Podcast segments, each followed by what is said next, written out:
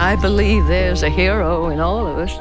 You have great powers, only some of which you have as yet discovered. I'm a superhero, mother. A real life superhero. The world needs extraordinary. We will make you a superhero. Are you ready to become a hero? Initiating surprise in three. This, two, is one. The Real Brian Show. Yes, The Real Brian Show. Oh, man. So excited to be back. And I love this time of year. You probably can't already tell that. Uh, you know, my gosh. Today as well, I am so excited because we're going to be talking about Rogue One, which, if you can believe, comes out this week. At least in our area, Thursday is kind of the big deal. Uh, I mean, who's excited, right? Who's going? Who's going? Some of you are like, I hate Star Wars. I'm not into that Star Wars crap. Ugh. Dude, we're going to have fun. All right. Friend of mine is going to be joining me here to talk about Rogue One, but more, by the way, too. So even if you're not a Star Wars fan, we will talk more. So don't worry. More coming on that. But something I've noticed, especially this time of year, is how important it is to look marvelous. Whether or not you feel marvelous, right? Doesn't matter as long as you look good, right? I mean, is that. Let's rock it!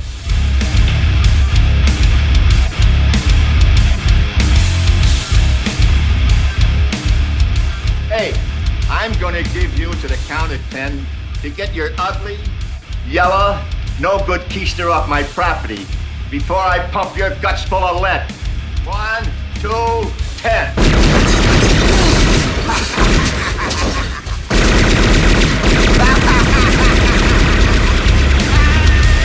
Yeah! Woo! It's the Real Brian Show. Merry Christmas, you filthy animals. Thanks for joining me. Oh my gosh. You know, I really don't believe that you guys are filthy animals at all. Uh, well, I mean, some of you might be, in, in which case, okay, thanks for listening. Um, always a pleasure to have, you know, members of the uh, animal species listening because, well, you know, it's, it's cool, right? The Real Brian Show transcends the human spirit or the human species. I don't even really know what I'm talking about right now. But uh, hey, hey, thank you. Suddenly, though, I'm uh, I'm craving a pizza. I don't know. I'm gonna have fun. Hey, thank you, thank you, thank you so much to those of you who are supporting the Real Brian Show through Patreon. I just want to. I mean, honestly, I, I say thank you every week, but it's very important, and I want you to feel honored because you guys honor me very much. So thank you, thank you, thank you. Really appreciate it. Helping to keep this thing going, having a good time. I, I'm having a great time. I hope you are. I really appreciate you joining me. And one thing that I've been wanting to do is bring out the Facebook group because we do this with Arrow Squad. We have a Facebook group. Not a, I mean, yeah, I've got the Facebook page. You have to as a business. I hate I hate what Facebook's done with it. I'm all about actual communication. Like, let's get together, let's get in the same group, and let's have a conversation. So that's what I decided to do. Launch a Facebook group, have a little fun with this. Just started adding a few people. I'll be uh, inviting more as uh, you know as I think about it. But if you would like to join the Facebook group, get in the conversation. Let's have some fun. It's one thing I love. Like it's as cool as it is to talk to you here on the Real Brian Show. I want to be able to talk with you as well. So that would be nice. Facebook.com slash groups slash Real Brian Show. Super easy. But of course, the link will be in the blog post and, you know, on the website and everything too. So there you go. Join me. This is going to be fun. All right. Now, I, uh, I mentioned this that I'm going to have Nicholas McCarthy on. And I told you that this guy has one arm. He's a concert pianist. He's awesome. What a story. But I'm actually going to have him on next week because I want to wrap up 2016 with something inspirational. And believe me, it's, I mean, it's going to encourage you regardless of who you are or where you're at in life. It's amazing. Um, now, next week will be the last Real Brian Show episode of 2016 because the following week, the week of the 26th, going to take that off. Not just for me, but also for Emily and Josh. As you know, Emily writes the blog post. Josh takes care of um, some of the editing and production, as well as getting all of the awesome, awesome clips together so that I can interview awesome characters. Beautiful people. So, Emily and Josh, thank you very much. I want to give them some time off as well. And hey, you know what? It's important to do it. Got to spend time with family and friends. That's what we're going to do. So, we're going to return the first week of January. Um, so, next week, yeah, we'll wrap up with Nicholas McCarthy and some other fun things. And today, we want to talk about Rogue One. And even though like I said, even though uh, you may or may not be a Star Wars fan, we're going to be talking about some other stuff as well. But I am so excited going this Sunday. I know some of you are going to be going on Thursday and all, but man, I just, you know, I, I got to be honest. So I'm, I'm feeling pretty lucky to be able to go, you know, opening weekend and all. I mean, Great kid! Don't get cocky! who's that? Han Solo. I'm captain of the Millennium Falcon. Wait, Han Solo. The Han Solo? Hey, it's me. Wow. How are we doing? What are you doing here? That bad, huh? Well, no, no. I mean, everything's great, but what are you doing here? I don't know. Uh, I got a bad feeling about this. I think that's supposed to be my line. Wait a minute. I thought you were dead. That's your imagination. What about all those stories? A lot of rumors, stories. I'm pretty sure I saw you die. My mistake. Oh, okay. Well, sorry. I'm sorry too. So, how the heck did you survive? I call it luck. Just luck? It's all a lot of simple tricks and nonsense. Well, sure, but but what did you actually do to survive that? Same thing I always do, talk my way out of it. That sounds pretty easy. Easy, you call that easy? I'm impressed. You know, sometimes I amaze even myself. Don't everybody thank me at once. Okay, but but you're good now? Everything's perfectly all right now. We're fine. We're all fine here now. Thank you. How are you? Um fine. Are are you okay? All right, pal. You don't seem entirely stable. Not entirely stable.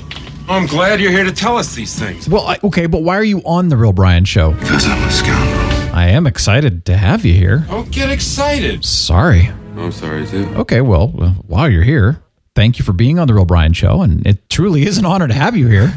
I'm out of it for a little while. Everybody gets illusions of grandeur. Well, yeah, but the Real Brian show is totally worth it. More like suicide. What? Boring conversation anyway. Dude, you suck. Watch your mouth, kid. You're gonna find yourself floating home. Hey, this is my show. Look, your worshipfulness. Let's get one thing straight. I take orders from just one person, me. Well, I think it's time to wrap up our chat then. Look, I ain't in this for your revolution, and I'm not in it for you. I expect to be well paid. I'm in it for the money. Uh, no. And besides, this show is a revolution, so, you know, suck on that. This is ridiculous. Okay, then.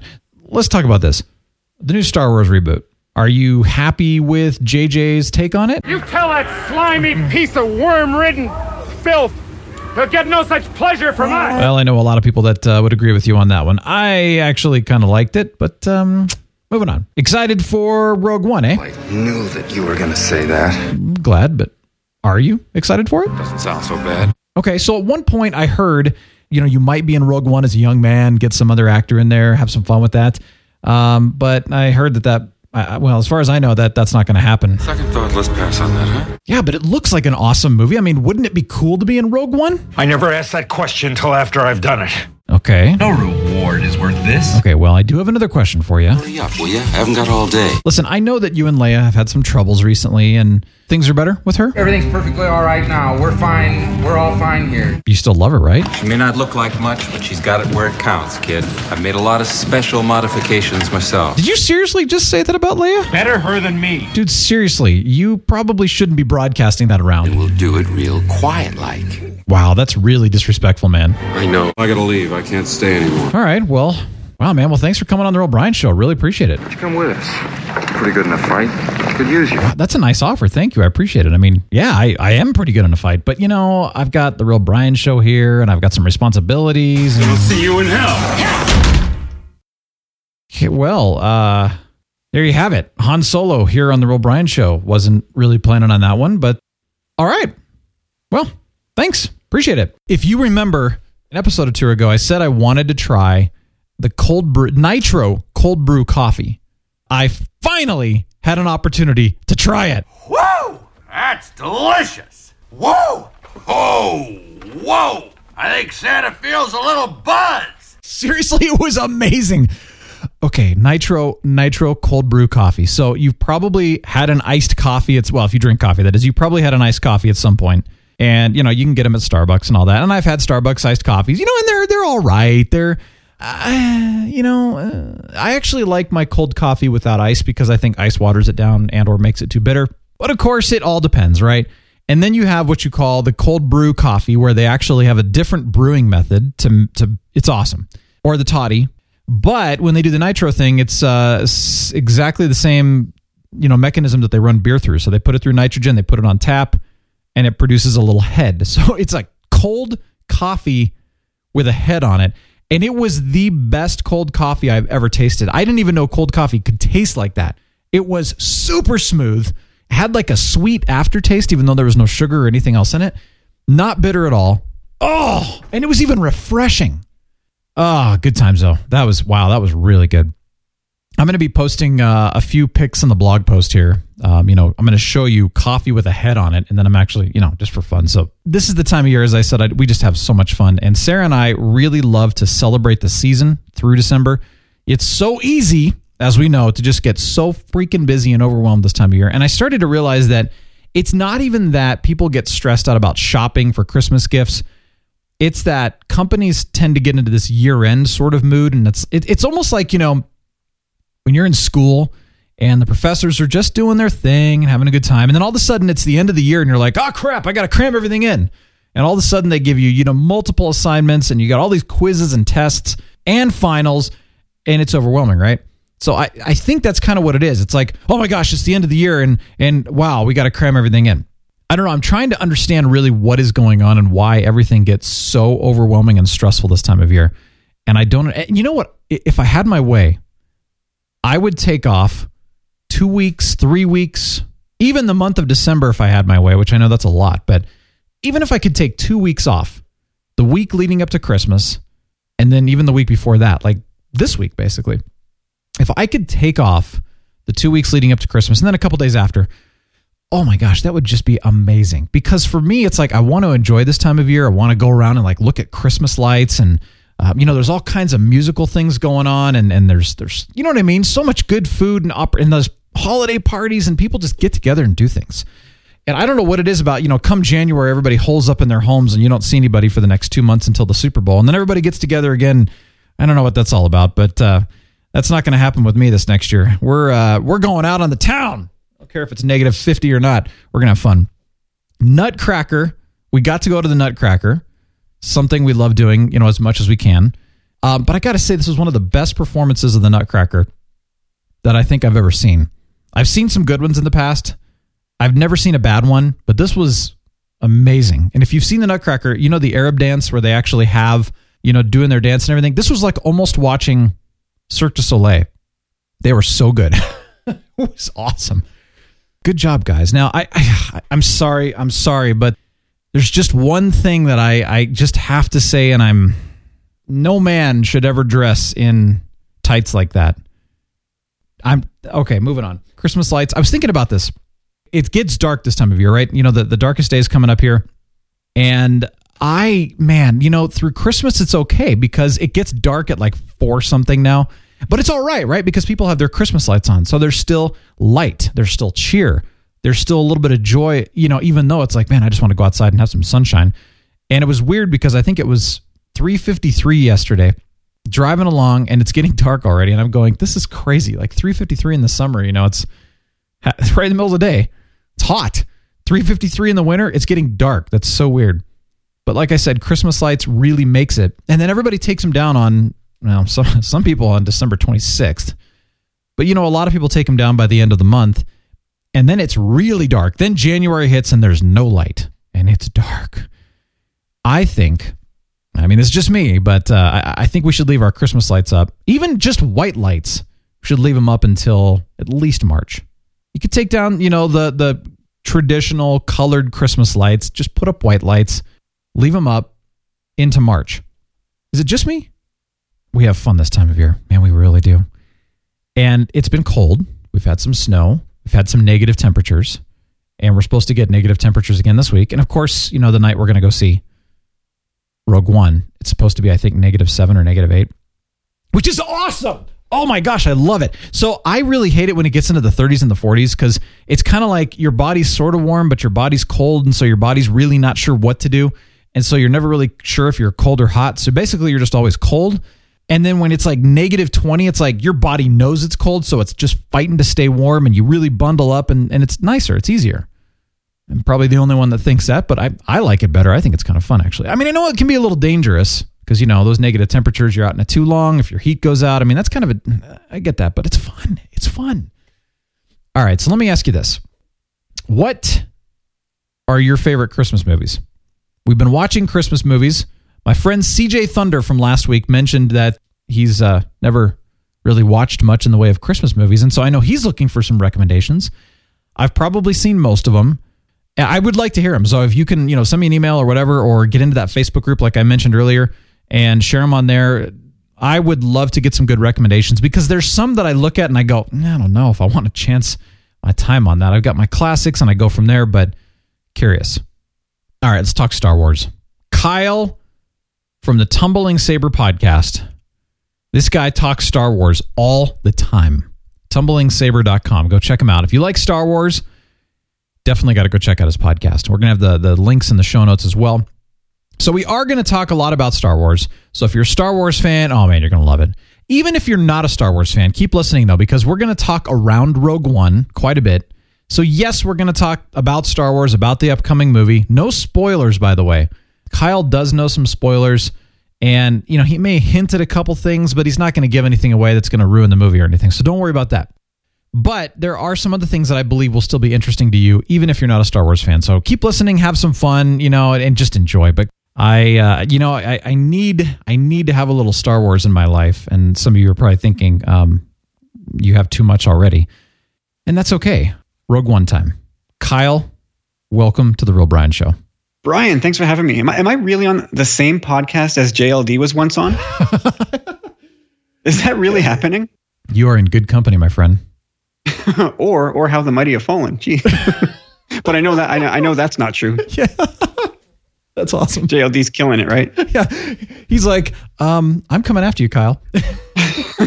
that's awesome. It's, it's snowy here. Given where he is now and where I am, he's probably not coming anywhere close. No, you know, and it's snowy here right now, so this is great. I love this. Yeah, it just started. Yeah, I, I'm okay with this. I, I you know, give him give me another month and I'll be fed up of winter. But for now, I'm okay. Give me a white Christmas, and then after that, yeah, get out of here. we had white Christmas last year. It was awesome. It was so awesome. Was actually my first one, if you can believe that. Living in a you know a wintry climate during the winter months. Um, yes. Anyway, point being, first white Christmas, but that's kind of rare. It's got to snow on December 24th or 25th. It has to, and that's kind of a you know hard thing to predict. It is, and I, I think you probably took our snow last year because we we were nice and green. Oh yeah, Just sort of a bummer. We've been dry this year and it's been windy and the fact that we're getting any kind of snow right now is very nice and I'm so excited and you know it's starting to finally feel a little bit like Christmas. But then you're right, like come January, I'll be good. Mid January, I'll be like okay. End of January, um, I'm moving to Hawaii. No way. No, not really, but I mean that's what I'll be. Oh, oh, oh, I'll be gotcha. like, get me out of here. Hey, by chance, there's this viral video going around. Yeah. I don't, I don't know if it's reached uh, your neck of the woods yet, but it, it, it's of these Montreal city buses and, and a police cruiser and a, a snowplow just sliding down the street yesterday. And Oh. they were just crashing into one another because the ice was just, or the road was just sheer ice. It was, it's hilarious. I think I've seen that. Somebody was playing it last week. Well, th- this just happened yesterday. Oh, okay, never mind then. So no, this is the one where people were. I think this was actually a town in Colorado. So then no, this would be a different one. Well, I'm sure it'll make it your way. All right. Yeah, you Yeah, know, it's too bad for those involved, but uh, for the rest of us, we get to have a good chuckle at their expense. Yeah, and I try to stay off the roads, you know, as much as possible during days like that. I got to ask you this: Do you have a do you have like a superhero name or a Star Wars name or you know, call sign? Do you, do you, you just go by Kyle or do you have? Yeah, yeah, I really that that's it. I, I don't Okay. have one of those those dorky names. I'm I mean, I'd like. I think I probably would embrace it if it was if it was a suitable one. Totally. Well, it has to be because you know I like to give people you know their their radio name or their their superhero name. It's it's fun. Uh, we'll have to figure we'll have to figure this one out. Yeah, a little code name would, would do me some good. I think. It would be good, you know. So I mean, you could truthfully be Rogue One because of the fact that you are the utmost expert here on Star Wars, which is why you're on the show. Well, thanks for having me, and I, I I will talk Star Wars with anyone, anytime, as long as they need to. I'm excited. So you know, you when you do that, you talk Star Wars, and Yeah, over at uh, Tumbling Saber, up to episode fifty four. wow, and uh, yeah, it's rolling. We're we're doing all right. We've got a little community growing, and uh, I, I- do it with a buddy and with my brother, and we, keep up th- with each other that way, and and we have a, a whole ton of fun. So I have to know though, you you do this kind of stuff, but are you are you seriously just kind of like digging into the Star Wars rumors and the lore and everything else? I mean, have you read all the books and how, how do you keep yourself educated and not I mean not just even with the movies, but actually with the whole fandom and extended universe and everything itself? Well, I, I definitely I read as many of, of the new expanded universe stuff. So all the, all the comics and novels that are coming out now, they all count as part of the continuity. Whereas uh, previous to a couple years ago, they did not. Oh, okay, I didn't So know. that Disney scrapped all that. So Yeah. they've rebooted that that continuity. And I try to keep up as much as I can, but you know, every month a, a new book is coming out. Oh, yeah. Comics come out every week. I just don't have time or money yeah, no, I to, to read it all. I understand. So, but I, I do keep up as much as I can. And the great thing about this world we live in is that if, if for the for the stories that I can't keep up with, well, there's this, this great thing called the internet, Yeah, and somebody is bound to post a you know a ten minute synopsis of the book, and so I, I, I don't miss anything. I always I always get the major plot points for the stuff that I don't actually buy myself. yeah. Well, that's good. And we have things like the animated series like Rebels, which is which is ongoing. Oh, so good.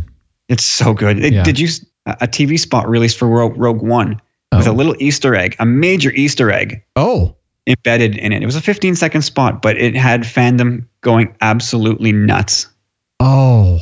Okay. So fans of Rebels are going to do backflips. Okay, hold they on. haven't seen where, it already. Where is this? Like a Rogue One TV spot? Is that what you're talking about? Exactly. I mean, they've been coming out almost daily at this point. It's really, really short. They've all been, I think, like 30 seconds, but this one was just 15. And there's one shot that just it, it sent fandom going Oh. wild today. I think I just saw it because I was trying to watch it while you were talking really quick, and I'm like, oh wait, is that it? nope, It was of, not of, it. of the reb, it was of the rebel fleet. I, I, Okay. I guess I'll blow the lid off it here. No, it's okay. it's- I'm it- pulling it up here because this is this is fun. There, Now, do you, do you watch Rebels? um, I'm not caught up, but yes, I do. Okay, so then you're plenty familiar with the Ghost. Yep, there it is. That's actually what I thought. I was thinking like it's got to be the Ghost. It's There- the bottom ship, bottom left. Yep. Yes. There it is. Oh, that's awesome. That is that sent fandom for a oh, man. People were just going nuts today. Like like they couldn't believe that they would sneak that in there. Even and even if that's all we see, Yeah. it's validation of of that whole show now that they've they've crossed that over, and there it is. Now now hopefully they just we won't see it get destroyed in battle in that movie because that would be a, a real sad way for that group to go out. But man, that's exciting. I don't I don't I don't really care if we see any of it in Rogue One aside from that shot. It's it's there and we know it now. You know, I, I love how they're doing this. A friend of mine, Greg Weisman, he's actually one of the creators of Young Justice, and uh, which is the you know animated series of the Young Justice League. Right. And they did a run for it, Young Justice, and they finally got approved to come back all these years later, which is so exciting. He's written some books, but he was also one of the writers and executive producers for Rebels, Star Wars Rebels, Right, um, at the beginning in season one. Um, and so I did get a chance to talk to him about that. I'm like, oh my gosh, this is such an honor to be on. And he got in there, you know, he, he didn't get a chance to continue. And they do that. They bring people in for seasons and then, you know, they don't renew the contracts or they, they let him go or whatever, you know, whatever the case is. Um, But I think he went on to write the Kanan comic book. It was a 12 part miniseries. I believe he went on to write that. Which it was that was a great series. Yeah, so you know, like it, it's amazing how they bounce around. But one of the things uh, when we were chatting, one of the things he was saying was that they did get a lot of approval to you know really tie it into the actual canon of Star Wars. That they got to go through a lot of George Lucas's original stuff. You know, back when he originally put together the first Star Wars movie in the in 1977 when they were filming it and writing it, you know, all of the things that got cut and stuck in a box, you know, like ship designs. That's where they came up with the idea for the Ghost and some of the other ships. Really, Yeah, really like- cool stuff. The character Zeb is an old Chewbacca concept. Yeah. And, and yeah, they've they've been pulling all kinds of stuff like that out of the hat or out of the box, I guess I should say. Uh, the, the concepts of the Ashla, which is the light side of the Force, which nobody had really heard spoken about since you know, George Lucas's early treatments of of A New Hope. Yeah. uh, the Bogan, which is the, the dark side in George Lucas's mind. All, all that stuff is, you know 40 plus years old, but is only being resurrected now. Yeah. It's cool that they've done that and it's cool that they've tied it together. So, like you said, Rebels is going to, you know, have some kind of a place in, you know, in, in Rogue One and vice versa, which would make sense though. I mean, really, it's the same time and there's a lot of tie in, a lot of tie in. They're they're playing in the, in the same time period, more or less. Rebels is a bit is about two years before Rogue One at this point, but Okay. yeah, it's it's all in the pre A New Hope, the, the you know the early going of the rebellion. But, you know, technically they could end, uh, you know, when they end Rebels, they could actually have it end right up at Rogue One, you know, the start point, for example. Yeah, they could. I, I think all, all possibilities are open. So, somebody who works for Lucasfilm said that you know the rebellion doesn't technically end until Return of the Jedi, when you know once the Empire falls. So Mm-hmm. if they wanted to, there I guess there's a way for them to really get creative and have the the Rebels crew working on on specific missions right through the Return of the Jedi era. Yeah. Let's first let's do this. I'm assuming you're excited. so excited! Christmas is for the second year in a row. Christmas is like an afterthought at this time of year.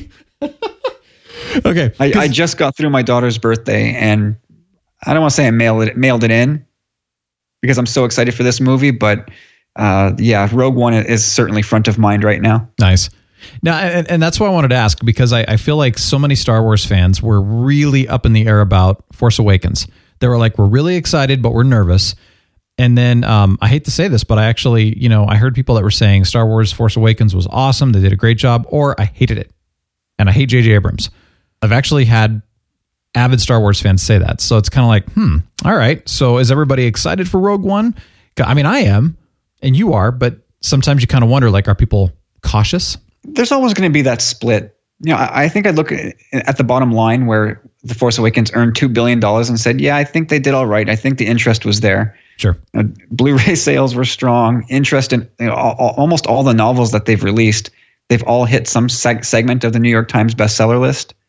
You know, comic sales are doing well. So, yeah, for sure, you're going to have people who I, I see them every day, literally every day on, on Facebook, especially people saying that uh, Disney is, is is ruining Star Wars.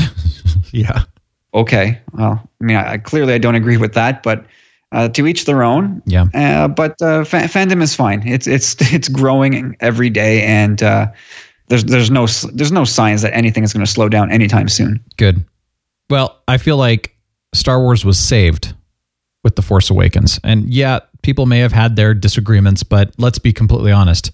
Compared to some of the prequels, much better. Yeah, I mean the prequel have prequels have their defenders, very Totally. passionate ones, but yeah, uh, the Force Awakens reinvigorated everything. It, it, Mm-hmm. it captured everything we we love about the originals, and uh, like thrust the whole saga back in into the mainstream in a big big way. Yeah, absolutely. No, and I've liked them all. I mean, even even Phantom Menace, I even liked. As cheesy and I mean absolutely ridiculously cheesy as it is, I still liked it.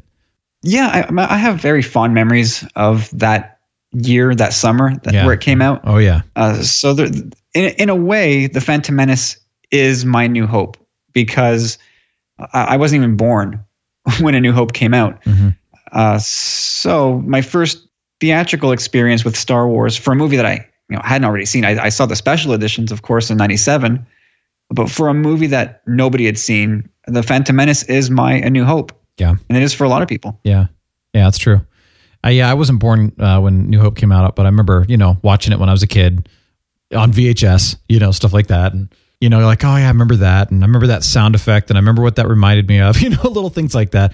But yeah, I did. Um, we went to opening weekend to Phantom Menace as well, and you know at the time we weren't critical, we weren't complaining about it. I think people got more critical. You know, it's interesting. I hate to say this, but you know, you look at like like you said that it was your new hope, and in 1999, yes, there was internet, yes, there was stuff going on when it comes to that, but news did not circulate as quickly back then, and people's No. opinions did not circulate as quickly back then. And you know, and this is funny because it's only what 17 years ago. But you think about in 17 years ago, people were not chatting on the internet like we are today at all. So you know, you you talked with your local community, your friends and family that you knew locally. So I, I think there was a lot less negativity then. Um, in fact, you know, just talking with CJ Thunder last week, you know, about racism and other things like that, and we talked about that negativity really does breed negativity. And I, I find that with social media, and I mean, this happens with Arrow and Arrow Squad all the time. I'll come in and be like, man, I liked that episode. And then on our Facebook group, two people will say, it was okay, but here's my gripe. And then everybody else jumps on that gripe. And then I find myself jumping on that gripe when I'm doing my review, even though I would have never, I would have never thought that, you know? So I started to realize that I'm like, yeah, we really do get so influenced now. Whereas 17 years ago, for example, we wouldn't have been, not like that anyway. So we went to see Phantom Menace. Oh, it was fun. It was great. I enjoyed it. And nowadays we're like, oh my gosh, that's so cheesy. one thing social media does is it, it makes it's conditioned us all to look for the hot take, the really digestible, tweetable, retweetable, shareable hot take. Yeah. You know, in, in one way, it's it's it's hilarious and funny sometimes, and, and you can be really concise and to the point. And on the other hand, it just breeds a bunch of people who just have to yell the loudest or say the most obscene thing. Yeah, exactly. Well, let's yell the loudest. Tell me about Rogue One. Just just talk. Talk to me about it. What you're excited about, some theories, etc. One thing I'm really excited for is that it, it it's unapologetically diving headfirst into the original trilogy era that you and I and so many others grew up with. It we're going right back into that era, which which is really cool, and it looks like they nailed the aesthetic. This is, this might sound sacrilegious because it's not one of the classics. It's not a it's not one of the episodic saga movies. This is the first of the standalones. But I think it's just based on what I've seen that this will be visually speaking the best Star Wars movie. Hmm. Just some of the some of the cinematography and, and visuals they've they've thrown out there look spectacular. Nice. So, With that said, do you think that they have done less CGI with this one or more? no, I, I think there's just I, I think that's just the, the nature of the beast now. Okay. They just for with everything they do, they they're going to blend the practical with with computer, and it's going to get so good at some point very soon that you just won't be able to tell, and it won't be it won't be something we talk about. Yeah. but they've Disney and Lucasfilm have have made a concerted effort to uh, whether it's it's true or not, I don't know, but they've they've been very intentional in telling us that they're definitely using more practical effects like they used to back in the day. The narratives to bash on the prequels with was that uh, Lucas used way too much CG. Yeah. Oh yeah. They've taken a stand and saying no, we're going we're going hard on the practical with this, but they still use a ton of computer graphics. Well, sure. I've had this conversation, you know, with you, but also with some other people that, you know, in interviewing Yoda and Chewbacca on the Real Brian show, um, you know, as fun as that is, it, it is a little challenging still for me because I'm not used to interacting with a non person, right? Interacting with you, you're a real person, much more natural. Same kind of thing from an acting standpoint. You know, if you're if you're fighting a real thing, it is much more real, much more natural. Or if something genuinely scares you or surprises you, you know, the reaction is very natural. But when you're on a green screen, or in my case, when I'm talking to Yoda or Chewbacca, you know, that kind of thing, you're having to fake your reaction. You're having to fake your emotion and that kind of thing too. Some actors do just fine with it. But I think one thing we did see with Hayden Christensen and Natalie Portman was that, you know, when they were doing their green screens, it was very unnatural. Just kind of like, man, it seems so forced. Versus, you know, uh, when they would do stuff with Rey, um, they had more actual things. Her response and her reaction looked more natural, like it would be with a yeah, you could thing. tell she was making eye contact with whatever it was. Whereas Yeah. in, in the prequels, oftentimes you could tell they were not. They couldn't. They weren't. You could tell the actor wasn't focused because there was sometimes nothing there. Yeah, which would be there's, there's one scene. Yeah, there's one scene in Attack of the Clones in the droid factory where they just kind of said, Yep. And Natalie, just you just pretend you're hopping through these machines and jumping over stuff, and we'll we will shape the scene around what you do, which is kind of hard to do. I, I would imagine. That was the scene I was thinking of too, and it looked so unnatural. But you're right; that would be so hard to do. I mean, not that I'm an actor by any stretch, but I I, I feel like I'd be like, "Mm, isn't this your job? You tell me where where to go, and I'll do that. Yeah, like create obstacles for me to jump over and then edit around it. Yeah, wrap those in, in whatever green or blue screen you have to do do, oh, Totally. and I'll, I'll hop them, and you you apply the graphics. Yeah, you're right. That is their job. That's true. That wasn't hers. Interesting. Well, so that's good though that they're bringing back a lot of more, a lot of the more realistic types of things, and then you know they can polish them with the graphics, of course, with the computer stuff. But to be able to have things that the actors can interact with is a much, man, it's so much more effective, so much more natural for us, even as viewers. K2SO, the, the, the big droid that we've seen in, in the promos, voiced by Alan Tudyk. Mm-hmm. Yeah. They actually had him walking on like foot and a half stilts because this robot Nice. is, is seven feet tall. Love it.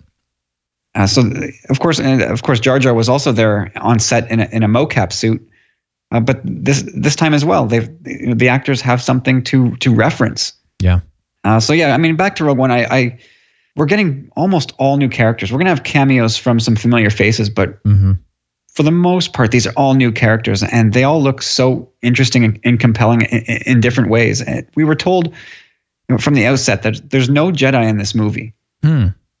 You know, they, they've painted this I didn't movie hear as that. Okay, good to know.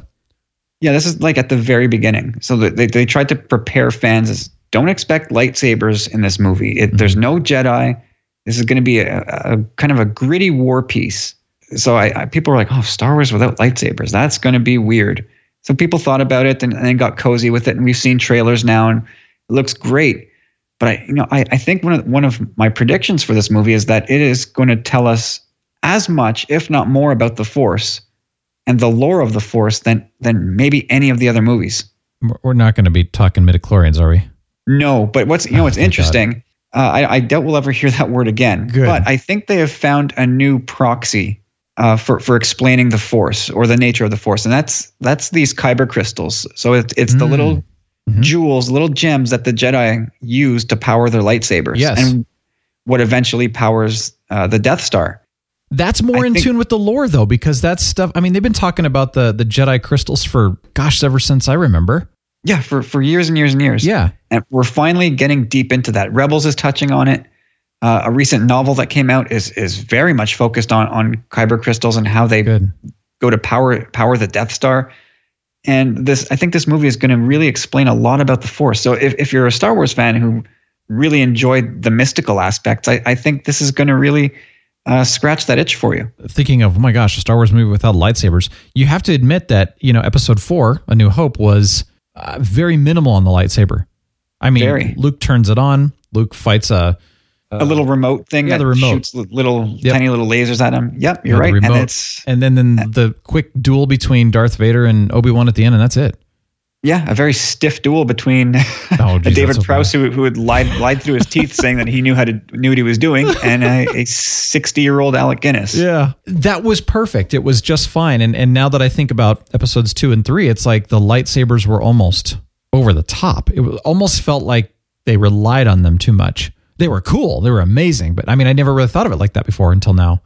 Yeah, it really did a one eighty, didn't it? Yeah. But okay, explain uh, Magic Stick Man. Is he a Magic force user? Stickman. Oh well, they've told us no. Mhm. He's he's an interesting character, and I, I wrote about him on my site lately uh, because I'm I'm confused.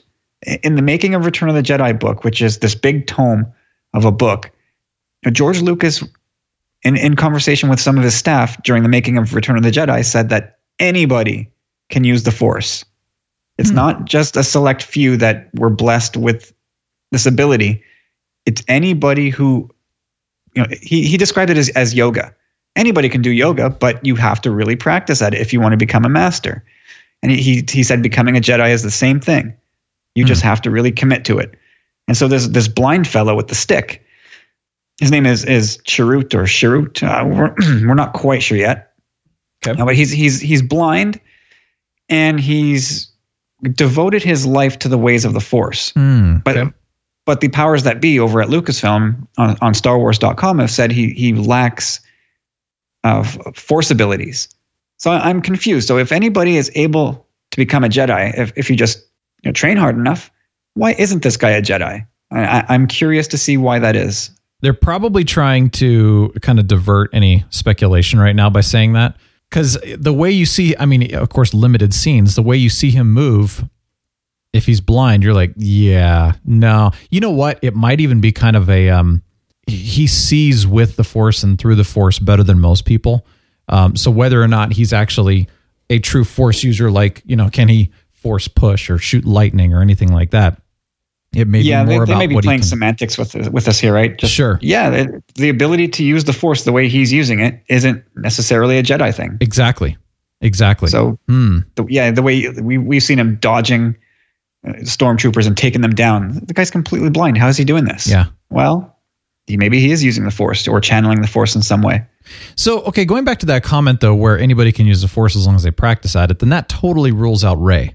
No offense, because then that must mean that she is more sensitive because there is no way that she could have wielded that lightsaber and gone up against Kylo Ren at the end of that movie if she had to just practice at it because she didn't have time for that. She'd barely even used a lightsaber before.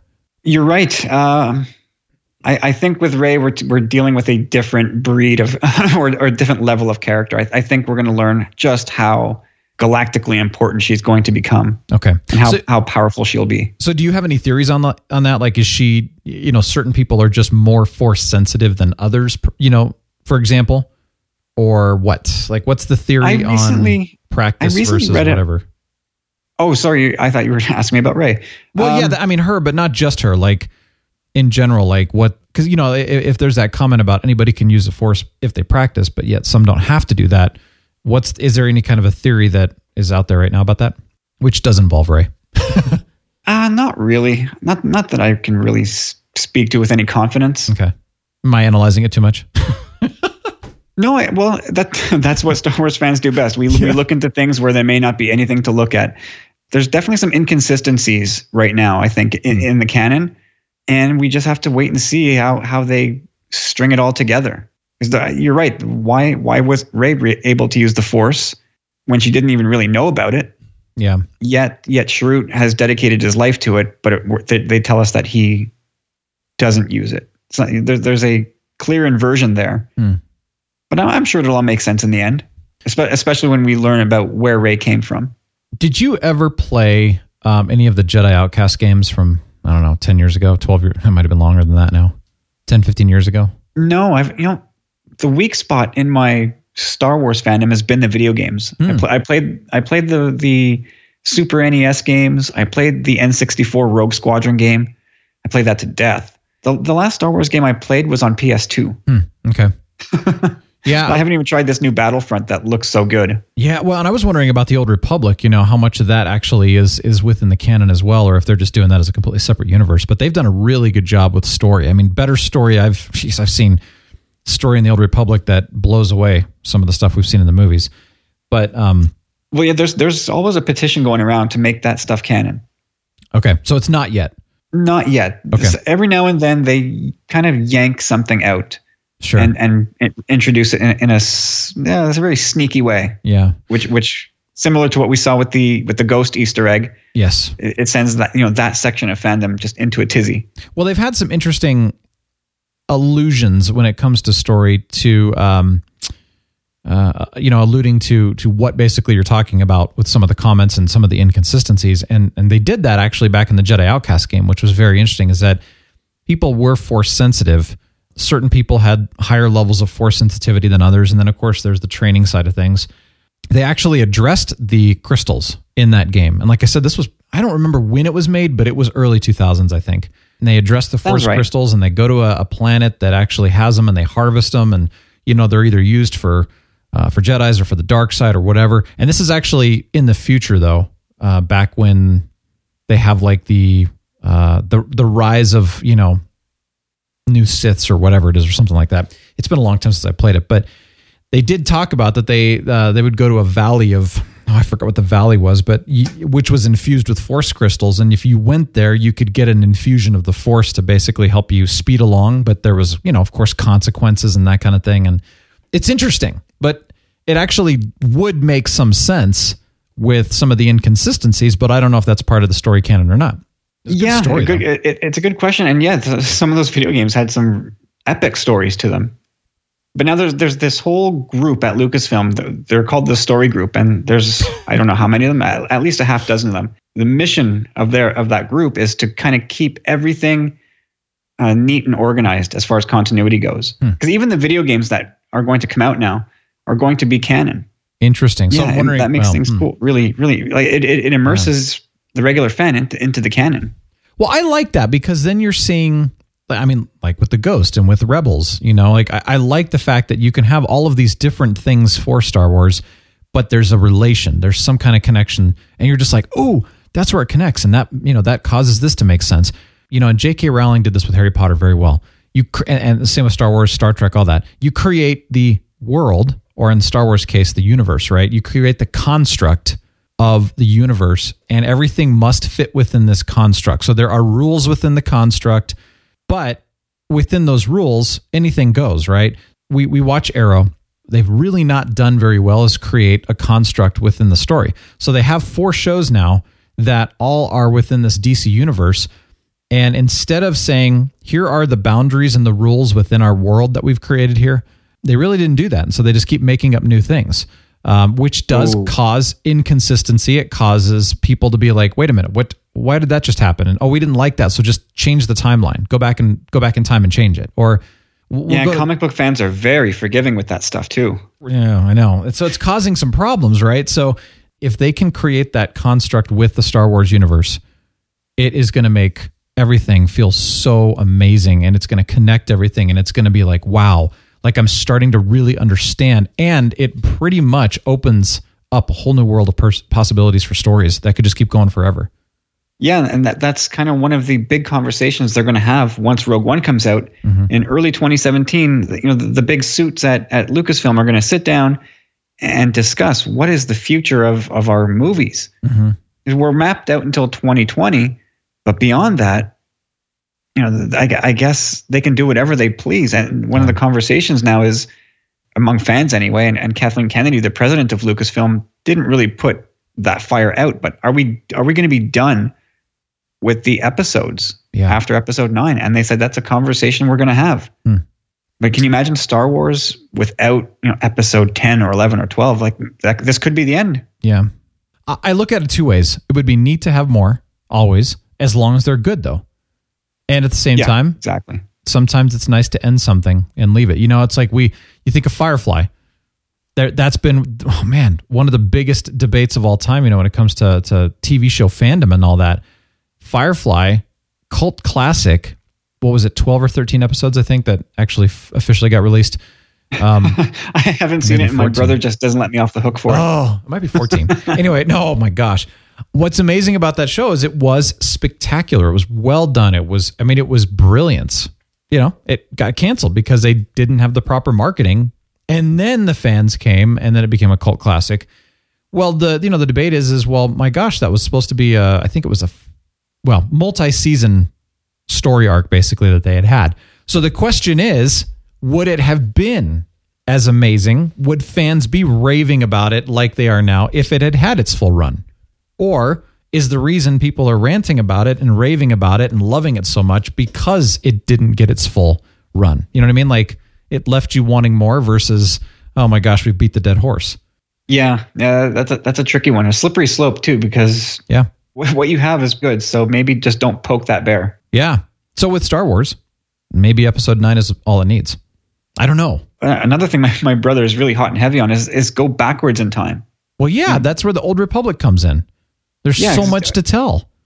Obi Wan Kenobi makes mention of the fact that you know, for over a thousand generations, the Jedi Knights were the protectors of peace and justice. You know, that that's twenty five thousand years. Yeah. They could go a long way back Yeah. and explore some of that Star Wars completely disconnected from the characters that we know, which which would be that would be really brave on on Disney and Lucasfilm's behalf to just say, you know what, we're not going to rely on Darth Vader to market these movies. We're not going to rely on Luke and Yoda. We're we're done with these people. Like completely finished. We're going to start up Star Wars again, and everybody you've we're we're going to introduce is going to be someone you've never seen before. Hmm. That would be really brave I would love that. Yeah, it, it could be done right. I, I guess in the end, it, it it's it's these stakeholders who just want to get paid. Of course. Are, are you know are, are the bean counters going to be okay with allowing the movies to go off in a completely separate direction? Well, see, and you're seeing this now in movies, especially um, in the last couple of years, and also coming up in 2017, is what sells the already existing audience. That's who buys. Going and trying to market to a brand new audience is extremely risky now because it costs so much to make movies. So what they're doing is they're going to the pre-existing audience. They're bringing out another Star Wars movie. They're doing another sequel. They're doing another reboot. It's the same thing over and over because we Everything everything is a franchise now. Yeah. So for them to go and do something completely different is a huge risk monetarily, and you know they're not going to do it. Well, look, look, we're at Transformers Five now. That trailer just came out. Oh like, not many people like these movies. You know, the first one was awesome. I don't know what happened in the rest of them. I, don't you know what? care. I don't ask anything of these movies other than for robots to beat the crap out of each other. So as long as they do that, I don't care how outlandish and nonsensical the plot is. And and for the most part, they are. Like you said, the, the first one was really cool. Although that scene with Optimus sort of sneaking around the, the backyard near the swimming pool, that was kind of ridiculous. it was so funny though, because it's like this is not normal. It, yeah, it really wasn't normal. Yeah. That's not what I expected to see. Yeah. But yeah, that first one was was just such a, a, blast. Yeah. And the other ones, oh, they got they got weird for a while, and we're at number five. And Mhm. it's a franchise that you know when, whenever I, I guarantee if you log on to Facebook and look at some page that shared the, the trailer, there's going to be a whole string of con- of comments saying, "Oh no, not again." Yeah. Just end this series already. And and, and in fact, they're I think it's Paramount. They're talking about doing like a a shared universe like Marvel, like DC, like like Star Wars Huh. with with Transformer properties, which seems kind of ridiculous, but like Huh. Yeah. it's a very long way to say that everything is about the franchise now in Hollywood. Didn't Lucas write all nine episodes originally? Or was it story just a six? I, I think that story kind of changes depending on what he wants you to think. Because he he said that you know, he he wrote four, five, and 6 Mhm. which is what we got first. Uh, but he said it for him, in order for him to do that, he had to write their backstories so that he could it, it could it would make sense to him where all these characters came from. And then he he went on to say that you know he had uh, ideas for the next trilogy, seven, eight, nine. Hmm. And of course, the, the last year we, we heard all kinds of stuff about acrimonious split between Lucas and uh, Lucasfilm and Disney because he he was originally on board as sort of a, an advisor to the creative process for the Force Awakens, but ultimately they didn't really want him because they felt like maybe he was he was overbearing or his his presence was just uh, too intimidating. Maybe Yeah. that if we don't do it George's way, we look bad. So that relationship just got completely severed, and Yeah. and George Lucas was really seemed really bitter about it and Yeah. sad. That's anyway, let's talk about happier things. Let's do this. Let's talk about the uh, I don't know. Give, give me like the top three things that we should be getting pumped about when it comes to Rogue One. I think you should be really pumped about the new characters. Okay. I think they're going to be really, really great. I sounded like Trump there, didn't I? Let's make Star Wars great again. That wasn't intentional, I promise. Um, That's Great. I, I think what is going to be really cool about the, about this movie is is the way they shot it. Just the scale of some some of the vehicles and the Death Star. We're going to get to see like very. You're going to get to see the overpowering might of the Empire, Hmm. rooted in these visuals that you, you see. You see a Star Destroyer parked over a city in Hmm. atmosphere, or Yeah. you see the. I see a Star Destroyer juxtaposed against against the Death Star, Yeah. and you get a real sense of just how big this thing is and how Yeah. you know, how how imposing it must be. That's another thing to really look forward to, and, and just um, ex- exploring the Force and, and seeing a, a, a new take on the Star Wars galaxy. They, they've branded this as sort of a war movie slash heist, which I, I'm curious to see how that plays out. It looks like they've just taken every necessary step to make sure it, it ticks all the boxes for us. That was one thing that I read just recently is that they were saying that this movie is going to be a lot more warlike than anything we've ever seen. And so with that in mind, expect that. Expect that it will be different in that sense that it's not going to be a traditional Star Wars style movie, for example. It's going to have a very different feel to it. But, you know, to go in with that expectation rather than saying, hey, like you said, where are the lightsabers or, you know, where's this? Like that's not going to exist. So go in with the expectation that this will be different, but it will still be Star Wars. And That's what I read 'cause anyway.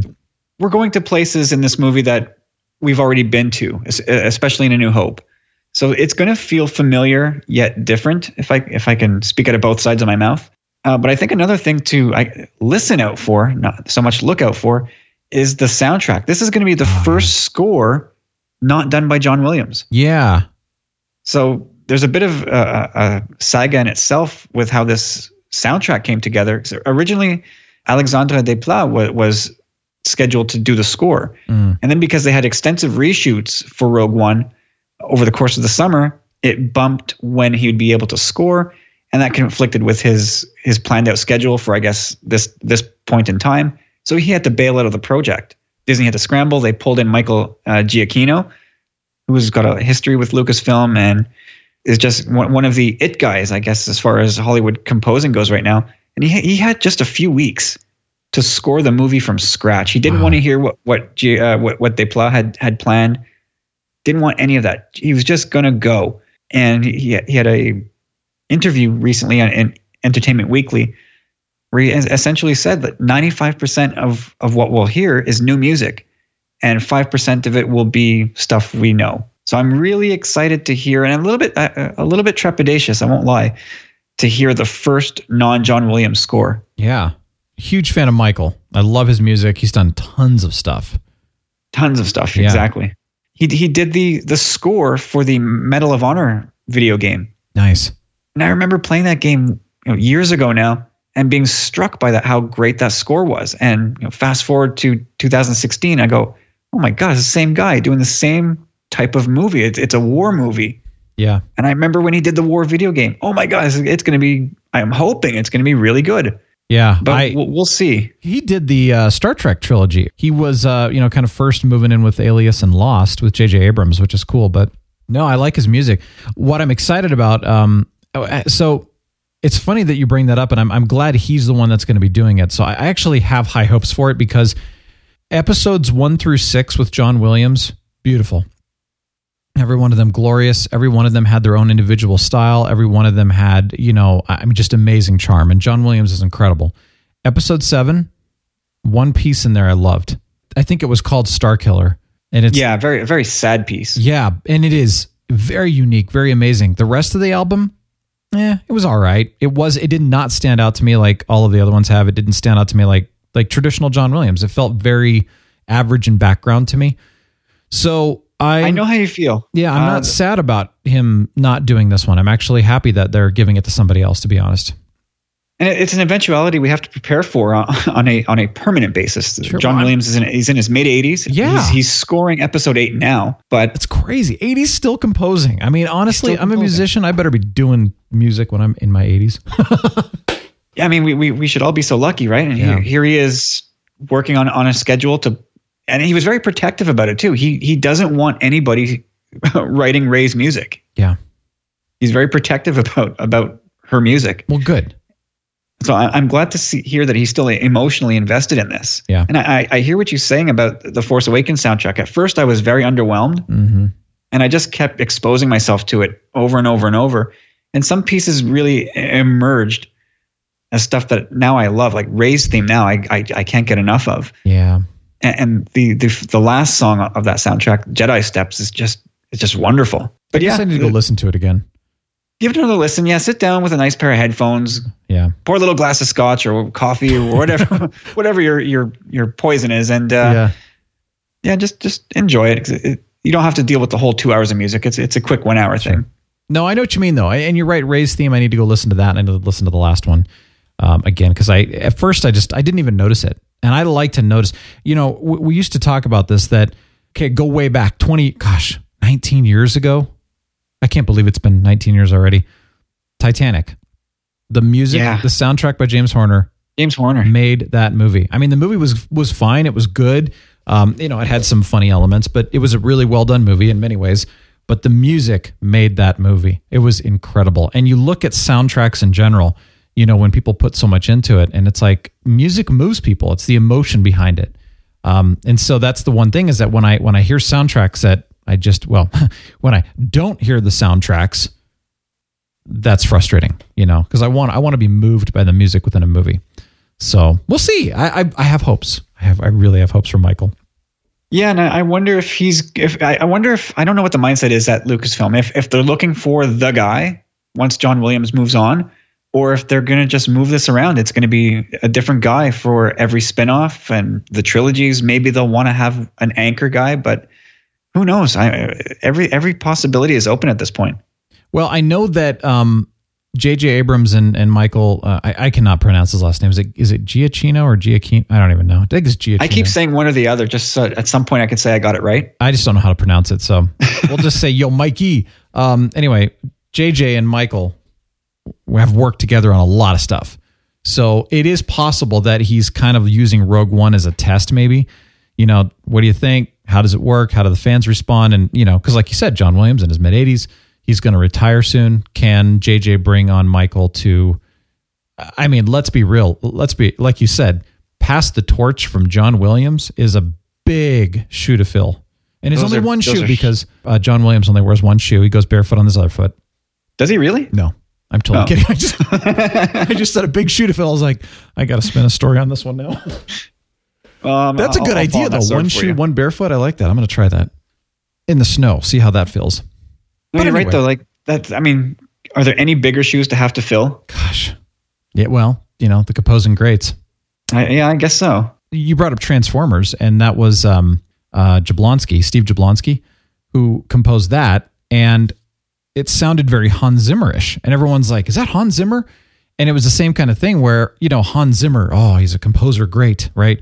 We know that. Um, who's this Steve Jablonsky guy? He sounds like him, but we've never heard of him.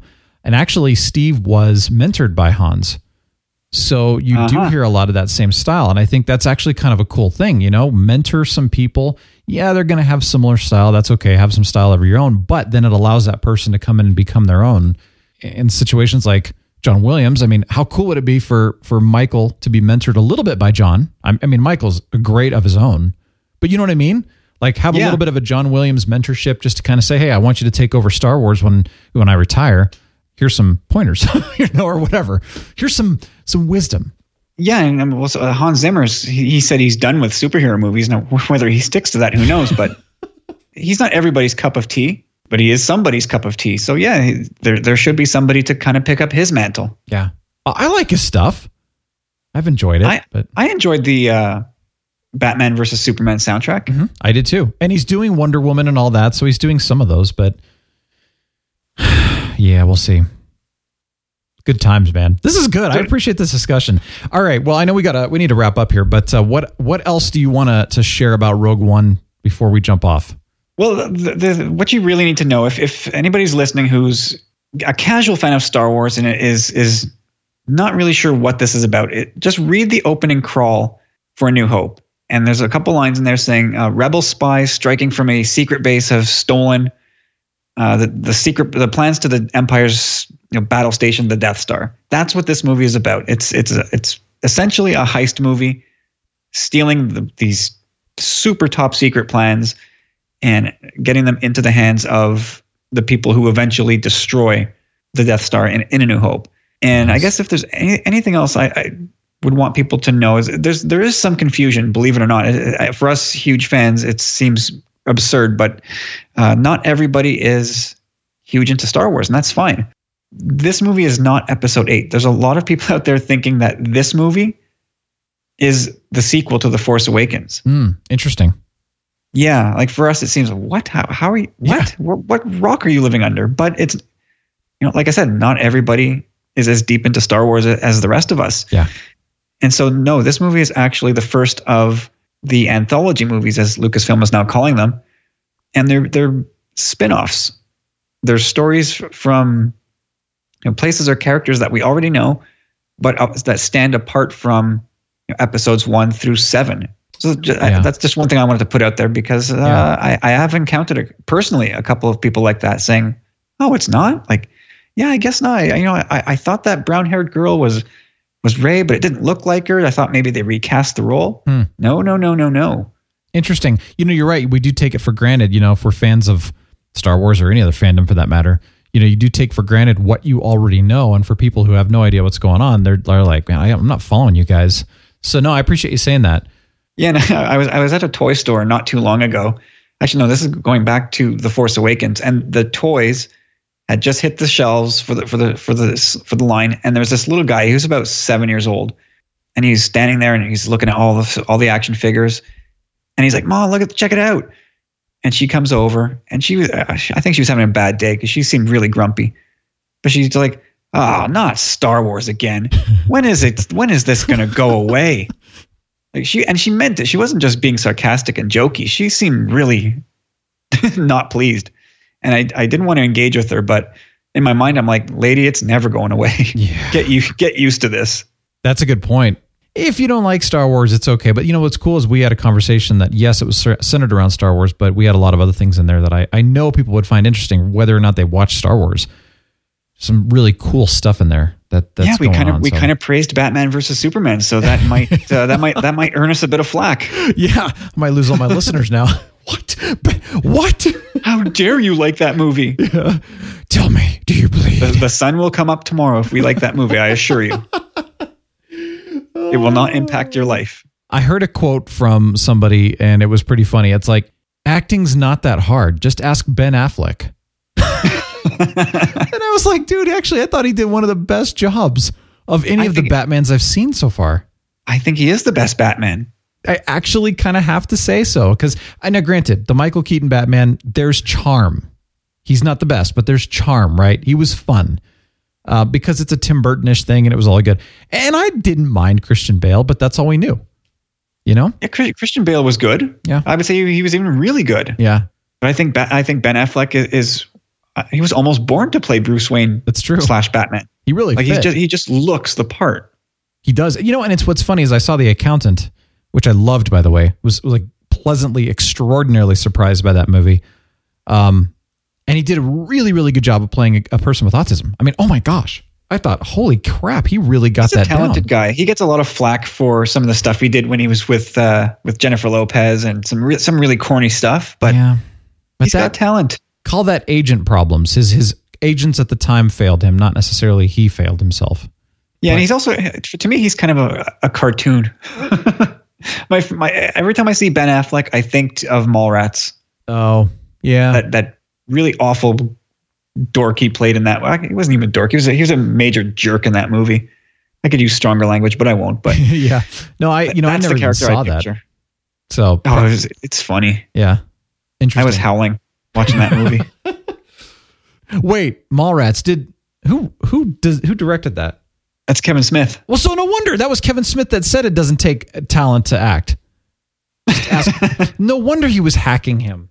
Yeah, oh, there you go. That makes sense because I was like, wait a minute, wasn't that Kevin? Yeah, that was Kevin Smith that said that. Oh, anyway, I, I love Kevin Smith. He gets he gets banged on a lot for some of the weird choices of, of movies he makes, but Yeah. I, I love him. I heard him speak at Podcast Movement um, this last year, and I'll tell you what, it was a, a fascinating conversation. And what was interesting is he's probably the foulest person I've ever heard, ever. Oh yeah. Um. Oh my gosh! like I. But you know what? He's beneath that all the those expletives and, and the total ob- uh, uh, obscene nature of where, of where he goes. He's a big softy. Well, and get, him, get him talking about his daughter, and he'll start blubbering. And that was what was interesting is, um, you know, a lot of people walked out, said they were just totally offended by what he was saying, which, you know, I, I can see where they're coming from because he, he shared some stuff that I was like, "Mm, yeah, this is not the audience for you to be sharing that. He's got good things to say. Like you said, underneath all of that image, he's got good things to say.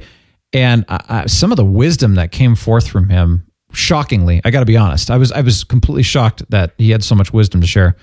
It was very interesting. Yeah, there's there's a lot of passion and honesty from that guy. I got I have all the time in the, in the world for for Kevin Smith. Yeah, and it's interesting to to hear kind of the stuff he's learned along the way and, and how he tells stories and you know, regardless of whether or not you like his stuff, it's brilliant how he does it and what he does with it. Even though like I'm not a fan of his genre either. His movies aren't the kind of movies I'm going to go watch personally.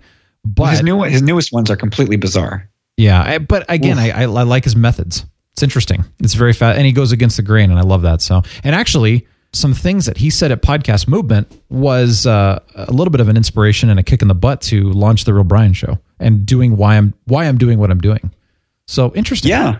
Yeah, I mean, if, if if not for Kevin Smith, there'd be no Tumbling Saber podcast. There, there was a few people, There and you you're you're one of them. So you, Well, Kevin thank- Smith, uh, there there were people that you know, three or four people, and you and you and Kevin Smith are two of them. That I finally said, I, I have to do this. I have to I have to get a podcast going. People are it, everybody's telling me I need to do it because it. because you can. Yeah. You're passionate about something, get it out there. So I, so I did, and I'm I'm I'm so glad I did. Well, But I'm I'm have- glad have you, you did noticed? Thank you. Yeah. Have you have you noticed that Kevin Smith has been directing some of that DC Universe stuff on TV?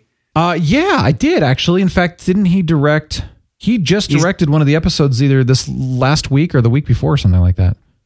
And I saw him. Flash, I believe, and Supergirl. Yeah, because I saw him uh, in a picture with Melissa Benoist, who you know plays Supergirl. Yeah, so he's he's all over that universe on on the small screen anyway. Interesting. Yeah, that was that was fascinating. Well, I'm gonna give Kevin a call and be like, dude, do you realize that you and I are are two of the four people responsible for the Tumbling Saber podcast? Send him my way once you're done with them. I, I would be eternally grateful. Just interview him. Yeah, I would, I'd love to have a five minute chat with him. Let's do it. Let's. Uh, I, I think we should just give him a call because you know what? You never know. Worst he can do is not reply, which which which is what he did to me. I, I- it would be hard though because I, you know, as much as I'd love to have him on the Real Brian Show, I'd have to say, dude, this is a clean podcast. So, um, can you, or am I going to be editing everything? yeah, he. I don't. I think he would just be honest with you and say, I, I my brand is the obscenity. Yeah. Sorry. It would just be like one giant long beep. It. Yep. Yep. be so funny. Kyle, thank you, man. This was fun. I appreciate it. I, I really have enjoyed chatting about, you know, Star Wars and Rogue One and all kinds of other things too. That was that was really Anytime, time. man. Yeah. So when we see Rogue One, I'm going on the 18th. Um, I'm assuming you're going Thursday. I'm going Thursday night. There's a whole story about the, the ticket kerfuffle. Yes. How I, st- I, I stayed up till two in the morning waiting for the ticket system here in Canada to, to work, and it never did. And I, I got up on, after three hours of sleep to make sure I got uh, got my tickets. I'm glad you got your tickets though, because that uh, things were a little different here. They the theater that I normally go to, you know, you reserve your seats anyway, which I like, but they said it would be on at 12:01 a.m. and I actually spaced it, which was my own fault. But then I found out later that they they opened it up at 10 p.m. the night before. Oh, no. and um, it was a little bit of a didn't tell. They told certain people and didn't tell other people, and so the Ah. seats almost completely for the entire weekend almost completely sold out within 30 minutes. Oh, and um, so I, you know, Thursday was gone, Friday was gone, Saturday was gone. I'm like, you've got to be, and, and I got in at, uh, you know, 9 a.m. the next morning. So it's not like I was waiting days later. I mean, we're talking hours after they opened. But thankfully, we got, you know, a couple of decent seats on Sunday night, you know, in our big IMAX theater. So that's, Well, that's good. good. You know, not the greatest in the world, but they were, uh, it's not my ideal seats, but they're not bad. So, uh, but man, I was just like, wow, that, that was botched, kind of how they, it I- was botched. yeah, everywhere. and I, I, I was so tired on the Monday morning after getting tickets. So I was at the office and I'm messaging my brother saying, Yeah, uh, we got tickets for Saturday night. Just not even thinking about it because I, I also bought a second pair of tickets for Saturday night. i I'm going to go with my wife. Nice. So my brother almost had an absolute stroke. Sa- Saturday, Saturday. Night. What? do you mean Saturday? Like, Oh, I know. we're not seeing it opening night or the Friday, Saturday, the third night. He, like he was, you know, I, I wasn't talking to him, but I could feel just the the high blood pressure through the Facebook stream. Yeah. Breathe, breathe, breathe. that I will not just just a warning. I will not be on social media at all Thursday through uh, basically until I see the movie Sunday night. So don't expect don't expect to hear from me at all because I do not want spoilers. I don't want to hear anything at all. I want to I want to go unsurprised, and then uh, as of Sunday night I'll resume, and then we'll we'll chat. We'll chat. You, you know what's funny? Uh, and I guess I guess we can end on, on this one. The the press junket, the the full court press has started, and somebody asked if there's going to be a sequel to Rogue One, and it's just Oh sort of this weird. What do you mean? They, they, Lucasfilm said no. There's no, we don't have a plan for a sequel for Rogue One, and then fandom said was just like al- almost in unison. Yeah, there is a sequel to Rogue One. It's called The New Hope. and it's 40 years old. I know. I was just What a dumb say, question. I know. Is there going to be a sequel? Um. Uh. How how do you respond to that in a nice way? I, I think maybe what the person meant was will there be more spin-offs? Like are we going to get a spin-off movie based on this blind force guy? or it's well okay that would make sense. Or it's a you know a you know like you brought up earlier some people are less star wars fans or not star wars fans at all. They thought this was episode 8 to be fair some people don't understand that. That's, that's a hard one right? Like what, were they just kind of naive? They didn't know? Or or like you said were they trying to spin off from you know blind stick man? Or were they trying to spin off from like is there going to be a han solo movie? Or as chewbacca said last week you know that he's trying to push for his own his own movie about just him um, not translated into English. It's going to be completely Wookie, Wookie and I'll still see it. Yeah, see, and and he's pushing for it. You know, not not to much hope right now, but we'll see. Absolutely. Yeah. Uh, all all all avenues are open and I and I'm I'm really excited for the future of Star Wars. I agree. My bank account doesn't agree with me, but That's I- why I- you work. I'm the boss. Yeah. I, That's check out why the you have a job. bank account. Well, you know, maybe you'll learn some heist uh, moves in this movie, and uh, at the end of Rogue One, maybe you'll have some ways to you know continue your Star Wars love without having to hurt your bank account. Yeah, I, I I am not above crime. Did I just say that? Oh, Kyle, thanks, For man. Star Wars, I will commit crime. Thank you, Brian. I, had, I had a blast. it was fun. Man, I'm so excited about Rogue One. You know, it's funny. I, I love movies. I mean, some of you know that about me, but for me, it's not just about watching a movie. You know, like I'll see people go to a theater and they'll sit alone and they'll watch a movie, and that's fine, right? Each his own or her own. I kind of look at it like for me, it's it's the experience, and for me, it's about getting together. Of course, being an extrovert, I like that, and I like to say, all right, guys or girls or everybody, let's go to the movie. Let's enjoy the experience. You know, let's have fun. So we get to talk about it. We get to hang out. You know, there's the the, the good theater, of course. Um, there's sometimes going out for coffee or food before or afterwards. You know, whatever. It's it's it's just kind of whatever works out. But for me, it's about the experience, not just about the movie.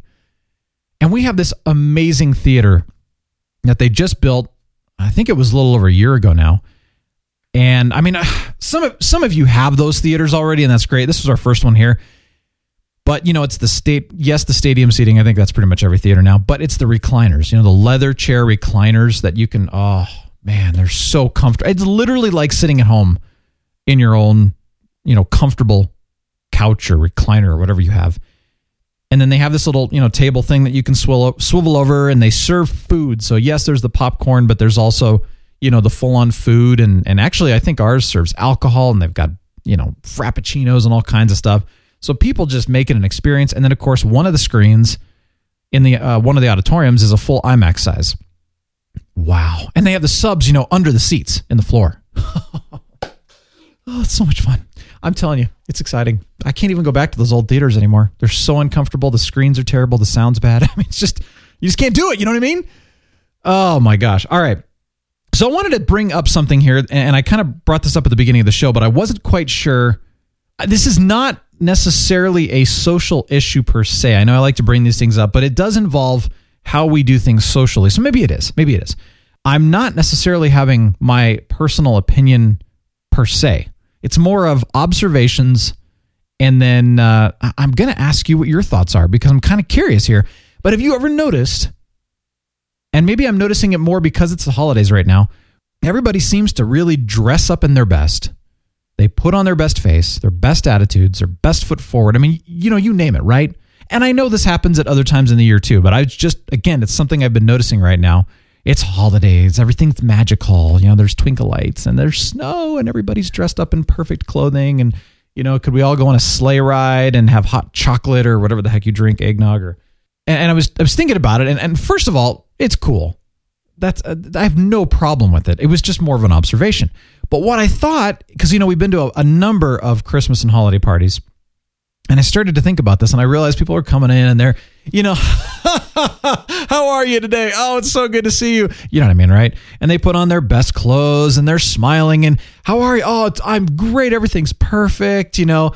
And of course, the houses that people host these parties at are just gorgeous and beautiful and probably cost a million dollars. You know, you know what I mean? And again, nothing wrong with this, but I started to think about where's the line between being respectful I'm going to dress nice. I want to respect others. And I'm, you know, I want to make my house look nice if I'm going to host something. Where's the line between that? That's all good. And then just being flat out fake.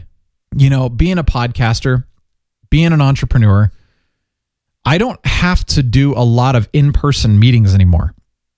And so my wardrobe is very much, you know, hey, I'm in gym shorts and a t shirt when I'm podcasting and doing other things because why not, right? I don't need to dress up for the microphone, although sometimes I know it gets a little offended here, and I'm sorry.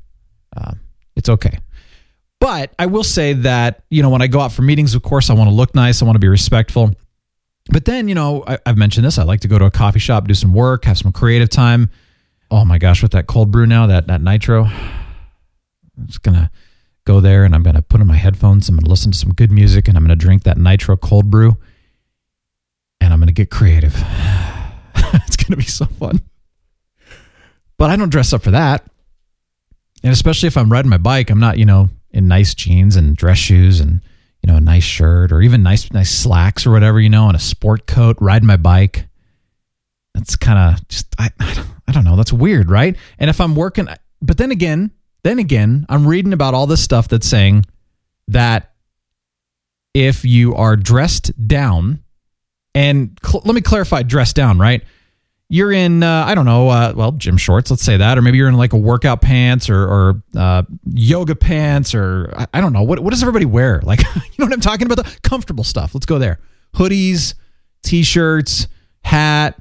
You look a little unkept or whatever. You know what I'm talking about? May, maybe you didn't even shower. Maybe you're a night shower. Who cares, right? But the point is, everybody does it. Everybody has different things.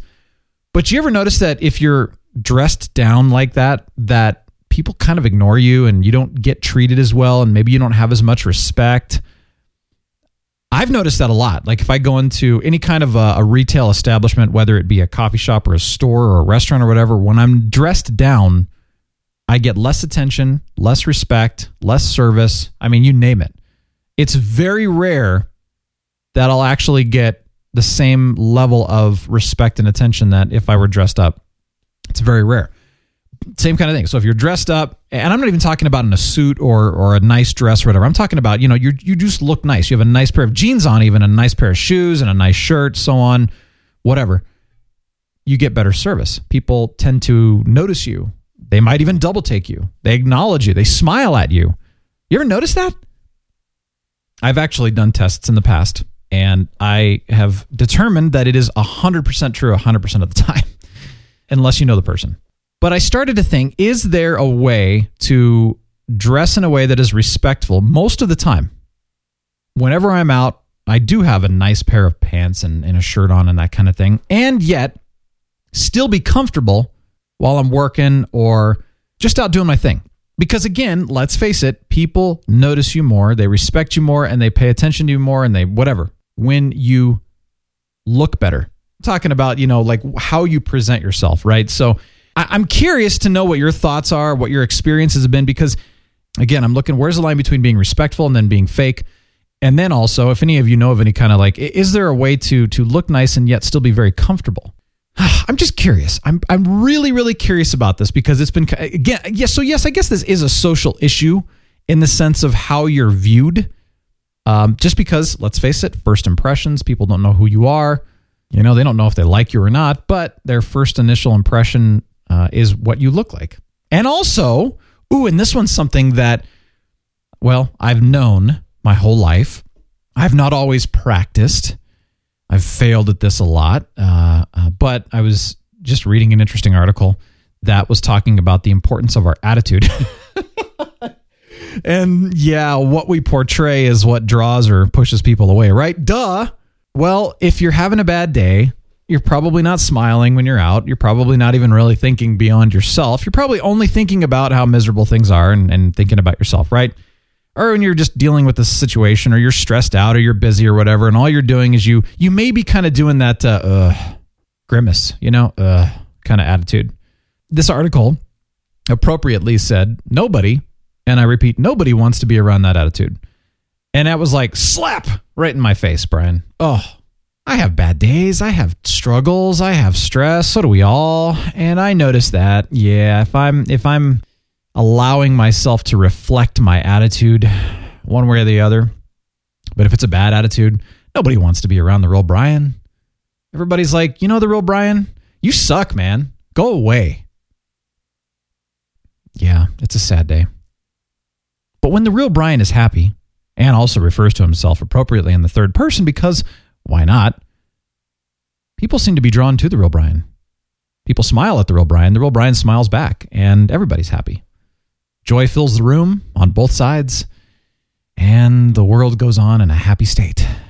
Wars cease, people celebrate. It's like Christmas every day. So, one thing that I was, again, reminded by, again, this isn't new to me, but it was a reminder and it was a little bit of a challenge is people that I don't know don't care about whether I'm having a good day or a bad day. It's a first impression. I talked about this with Unleash the Superhero Moments. Why can't we smile at others? You know, somebody's in a rush. Let them go first. The rage quit thing. Somebody's having a, well, whatever, right? Oh, you guys sucked on my team. It's horrible, blah, blah, blah. You know what? Relax. It's just a game. We get super critical of our TV shows on our podcasts. Relax. It's a TV show. It's all entertainment. It doesn't even matter. Christmas. People are busy shopping, blah, blah, blah, blah, blah. You know what? Relax. Enjoy the season. Stop. Look at the lights. Have some cheer. Like, wow, that's a beautiful light display, you know? Have a favorite food or drink. Enjoy yourself. You know, just relax a little bit. And I'm talking to myself as much as I'm talking to all of us, you know, because it's it's it's just a good reminder reading this article this time of year that yes, present yourself in a way that is respectful of others. I've heard somebody say this, you know, I don't care what people think about me. And I said, you know, that's a that's a healthy place to be because when you care about what people think about you, you tend to allow that person to own you, right? But that person went on to say, I care so little about what people think about me that I could give a rat's behind basically whether or not I offend that person. And I went, oh, okay, that's too far. That's just too far, right? So don't care about what other people think. Don't let other people control you. But when you're going as far to say as, as I don't care if I offend the person, really? Well, I'm offended by that. So anyway, that's that's been kind of my challenge. It was very interesting is the idea of I'm going to present myself well, not just in how I look. You know, take a shower, smell nice, put on clothes that are respectful. Duh. I mean, this isn't anything new, but don't let it own you. Don't let it own you to be the point of being fake. And uh, don't go as far as to say, I don't care if I offend someone else either, right? So that was interesting. I, you know, reading that article, noticing everybody that was uh, putting on their best right now and everything else, and, and just kind of being, just having a moment of, of reflection and saying, hmm, what do I do? How do I handle this? Maybe I should put on some nicer clothes while I'm out working at a coffee shop. Maybe I should smile and, and make sure that, you know, well, what is it, right? You choose your attitude, things sort of follow suit even if circumstances are bad? All right. Anyway, I'm curious to hear your thoughts on this one because I, I, like I said, that's just my observations. That's been my experiences, but love to hear your experiences. And then, if you really want to have some fun, do an experiment. Go out, you know, dressed in, uh, I don't know, a wife beater and cut off jeans or something like that, or uh, you know, just sweatpants, or just just go out. Trust me, go out, and do that. Go to different stores, go to coffee shops, see what kind of treatment you get uh, and then go out dressed and really nice, like look like you're rich and that you're super successful, and see how they treat you. It's kind of funny. Okay, I'm done with that. Well, anyway, I just wanted to say a special thank you once again to Emily O'Leary for writing the blog posts every week. She does such a great job. She puts her own spin on it. Do go check it out. Do go to realbrianshow.com and check out what she does because it's great stuff. It really is. I mean, she's a fantastic writer, and I love the fact that she does all this. And also to Josh Rivers, who does such an awesome job of grabbing all these clips and allowing me to be able to interview these amazing people like Han Solo and Yoda and Chewbacca and all that. Next week, like I said, I'm going to bring on. I didn't tell you this already. Oh, oh, oh, I'm excited. Next week, joining me from the North Pole will be Buddy the Elf here on the Real Brian Show. I'm so excited. It's going to be amazing. And Josh, he's the man I, like I said, go to my favorite coffee shop, put in my earphones, turn on the music, drink a nitro cold brew, let the creativity flow. And he makes the magic happen by pulling all of those clips together for me. Oh, can't tell you how much I appreciate that. So thank you, Josh. It's amazing. Podcastguymedia.com. Check him out. So, like I said, we're going to wrap up 2016 next week with Nicholas McCarthy. Very excited. What an inspiring story, really. And I want this to be something that you just kind of leave, you know, 2016 going, wow, that was amazing. That was so good. So, that's what I want to do next week. And like I said, we'll have Buddy the on. We'll talk about some other stuff, of course. We'll wrap it up, take the week after Christmas off, so the week of the 26th, and then come back in the first week of January. But thank you so much for joining me. Please go to therealbrianshow.com, join that Facebook group. Oh, I would love to communicate with you, not just talking to you. And for those of you I already know, I'd love to, you know, chat with you even more. So let's have some fun. Have a phenomenal week. I'm the Real Brian. Sign it off. The Real Brian Show is a production of 514 Media at 514mediaempire.com.